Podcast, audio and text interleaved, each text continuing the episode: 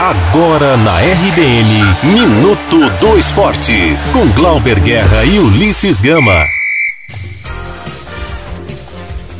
Glauber Guerra. Após deixar escapar dois pontos no último final de semana, o Bahia volta a jogar pela Copa do Nordeste na noite de hoje, às sete e meia no estádio Rei Pelé em Maceió. O adversário será o CSA pela quinta rodada do certame regional. A tendência é que o Bahia deve entrar em campo com Anderson no gol, João Pedro na lateral direita, Lucas Fonseca e Juninho na zaga e Juninho Capixaba na lateral esquerda. No meio-campo, Gregory, Flávio e Rossi e no ataque Cleison Elber e Gilberto.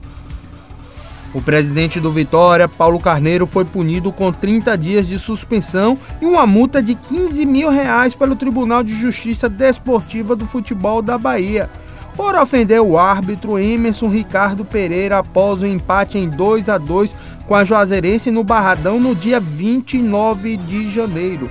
O Cartola foi enquadrado no artigo 243F do Código Brasileiro de Justiça Desportiva. A decisão cabe recurso.